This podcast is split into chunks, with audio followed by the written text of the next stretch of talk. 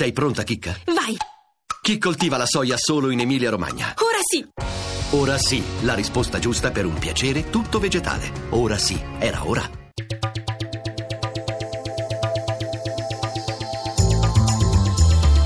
GR1 Economia.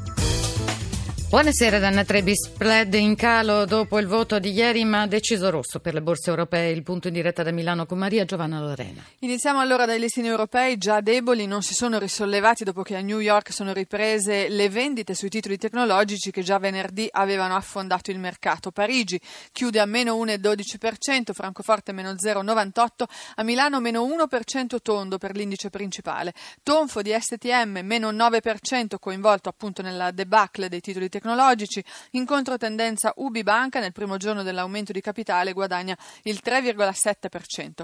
Indici negativi anche a New York, il Nasdaq sta perdendo lo 0,71%, il Dow Jones lo 0,26%.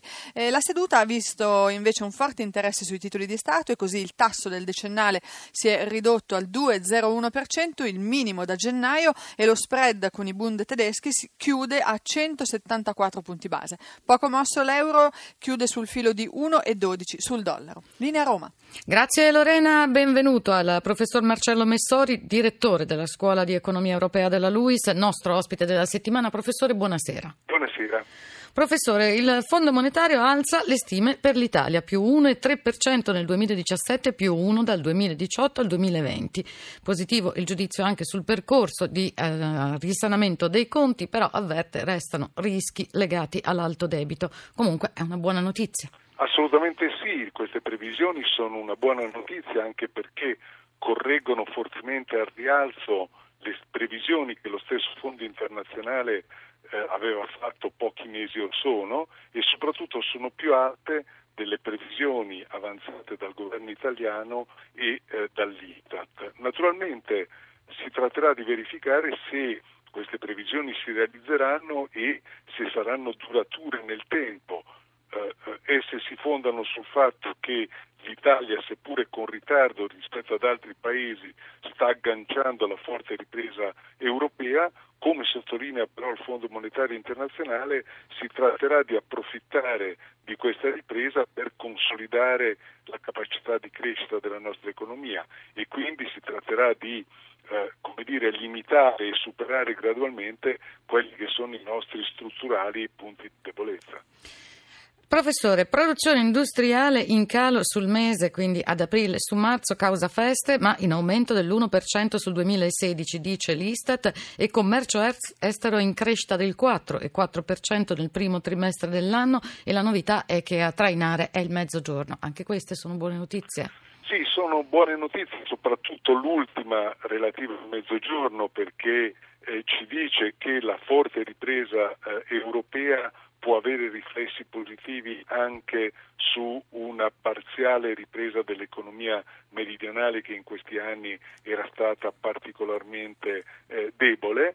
Eh, naturalmente la crescita eh, della produzione industriale eh, sarà in grado di consolidarsi se soprattutto vi sarà una voce che eh, eh, continuerà a crescere e rafforzerà la propria crescita, cioè quella eh, degli investimenti. E qui un punto di debolezza dell'economia italiana risiede certamente nella dinamica degli investimenti pubblici che devono fungere un po' da traino per gli investimenti privati.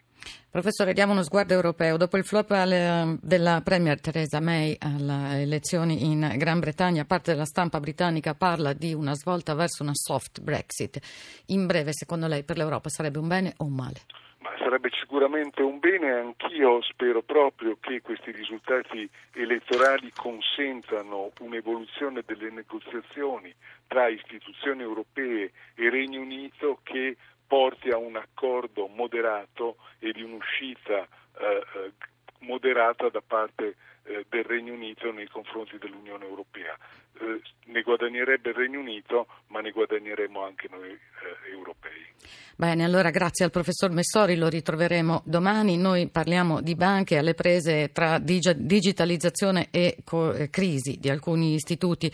Il sindacato dei bancari Fabi si riunisce nel Consiglio nazionale domani a Roma e avanza le proprie proposte per affrontare questo momento delicato. Stefano Marcucci ha sentito il segretario generale della Fabi, Lando Maria Sileoni banche saranno comunque costrette a puntare molto sulla cosiddetta banca online, sulla digitalizzazione. Quindi il rapporto diventerà inevitabilmente molto più personale da adesso. Quindi personalizzare il più possibile il servizio. Un rapporto costruito su misura del cliente. Le nuove tecnologie dal nostro punto di vista devono diventare un'opportunità per quanto riguarda l'occupazione. Devo dire con la massima chiarezza che fino ad oggi le aziende su questo argomento sono state molto ferme, invece io credo che dovrebbe partire un confronto con le organizzazioni sindacali perché la cosiddetta banca online potrà diventare una garanzia per la stessa cliente. Veniamo al secondo motivo di preoccupazione per un sindacalista del settore bancario come lei, che è quello delle crisi bancarie che inevitabilmente hanno creato delle conseguenze dal punto di vista occupazionale. Ci aspettiamo per fine giugno comunque un piano industriale per il Monte dei Paschi e sappiamo che saranno diverse migliaia di esuberi. Pensiamo che ci siano gli strumenti per poter gestire le eccedenze con i prepensionamenti e i pensionamenti su base volontaria. Per le due Venete credo che sia opportuno ormai uscire da questo letargo e invito il MEF, il Ministero dell'Economia, lo stesso governo a prendere una posizione chiara sia verso la Commissione europea sia verso le banche. Noi vediamo molto positivamente l'intervento delle banche a salvataggio delle due banche venete.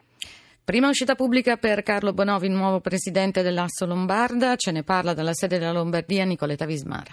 Politica ed economia, Europa e Milano, nella prima relazione da presidente di Carlo Bonomi, alla testa nei prossimi quattro anni degli industriali di Milano. Oltre 5.700 imprese che, ha detto, sono tornate a trainare il paese, ma l'Italia, ha aggiunto Bonomi, dovrà fare il possibile per limitare i danni del protezionismo americano, dell'isolazionismo inglese e la vittoria antipopulista di Macron in Francia, ha aggiunto, non risolve i nostri problemi. L'Italia, paese trasformatore a finanza pubblica stressata, con un rilevante problema nel sistema bancario, in forte ritardo nel recupero degli investimenti, con il quantitative easing della BCE in via di esaurimento, deve assolutamente guardarsi da due errori, abbracciare le spinte isolazionistiche e concorrere alla crisi dell'euro. Troppe parti della politica italiana strizzano l'occhio a questi due enormi rischi. Un'Europa e un'Eurozona in frantumi ci renderebbero tutti più fragili sui mercati mondiali. È l'Europa l'unico antidoto contro protezionismo e populismo, ma il Paese deve anche camminare con le proprie gambe, aggiunge il ministro dello sviluppo economico Calenda, attraverso scelte serie e forti di politica economica. La scelta di tagliare l'IRPEF, che tutti adotteranno immediatamente, perché ovviamente è molto popolare, ha un senso se tu la puoi tagliare di un livello tale che veramente fai ripartire i consumi. O se invece non conviene insistere nel tagliare l'IRA, continuare a lavorare sui costi dell'energia. L'Italia, ha concluso Calenda, ha davanti mesi difficili in cui però si possono portare avanti riforme importanti.